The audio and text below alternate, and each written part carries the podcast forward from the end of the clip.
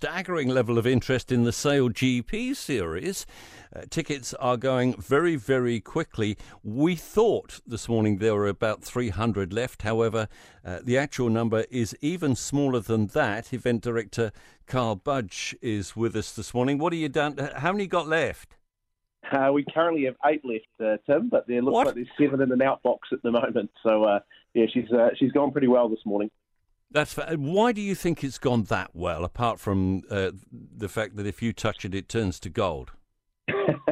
I'm not sure I can quite claim that one, but uh, yeah, look, I think it just continues the, the theme we've had. Really, our, our corporate hospitality sold out within 24 hours. Our our premium lawn sold out within 24 hours, and um, assuming we get these last eight tickets away before 9 a.m., then uh, then our public will as well. And I, I guess it just comes down to the growth we've really seen around the world. The Sail GP is really breaking uh, new territory when it comes to sailing. It's uh, it's such an exciting, high adrenaline uh, style of product that. Uh, I think people are just getting in behind it. Uh, we can't wait to bring it here.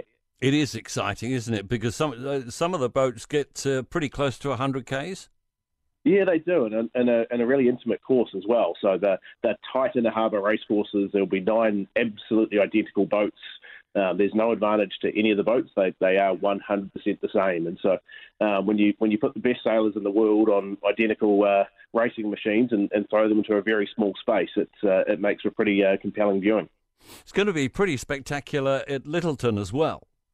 Yeah, Lyttelton course is unbelievable. Uh, not only has it got the, the absolute beauty of the Banks Peninsula as a as a backdrop, but uh, it also the, the the layout of Lyttelton means we can get the the grandstands right up against the edge of the water and only about 40 metres back off the edge of the course. So Yeah. um, yeah, when you think these these boats have wings 29 metres high, that it is you're going to feel like you're right next to them. And uh, if the conditions go the way the locals have said, then uh, we're in for some pretty exciting racing.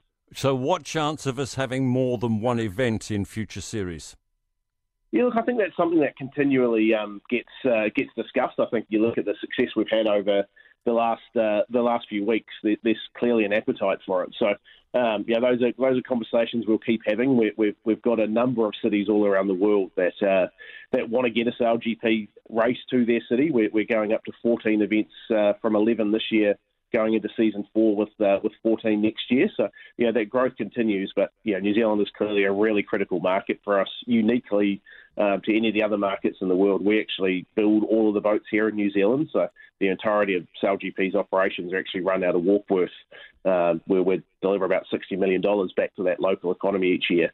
Um, and so it's yeah, there's a real special place uh, in New Zealand for SailGP. It, it, in many ways, it is the home. Appreciate your time this morning and congratulations on a job well done. Karl Budge, uh, Director of Sail GP, which is sold out, let's be honest about it.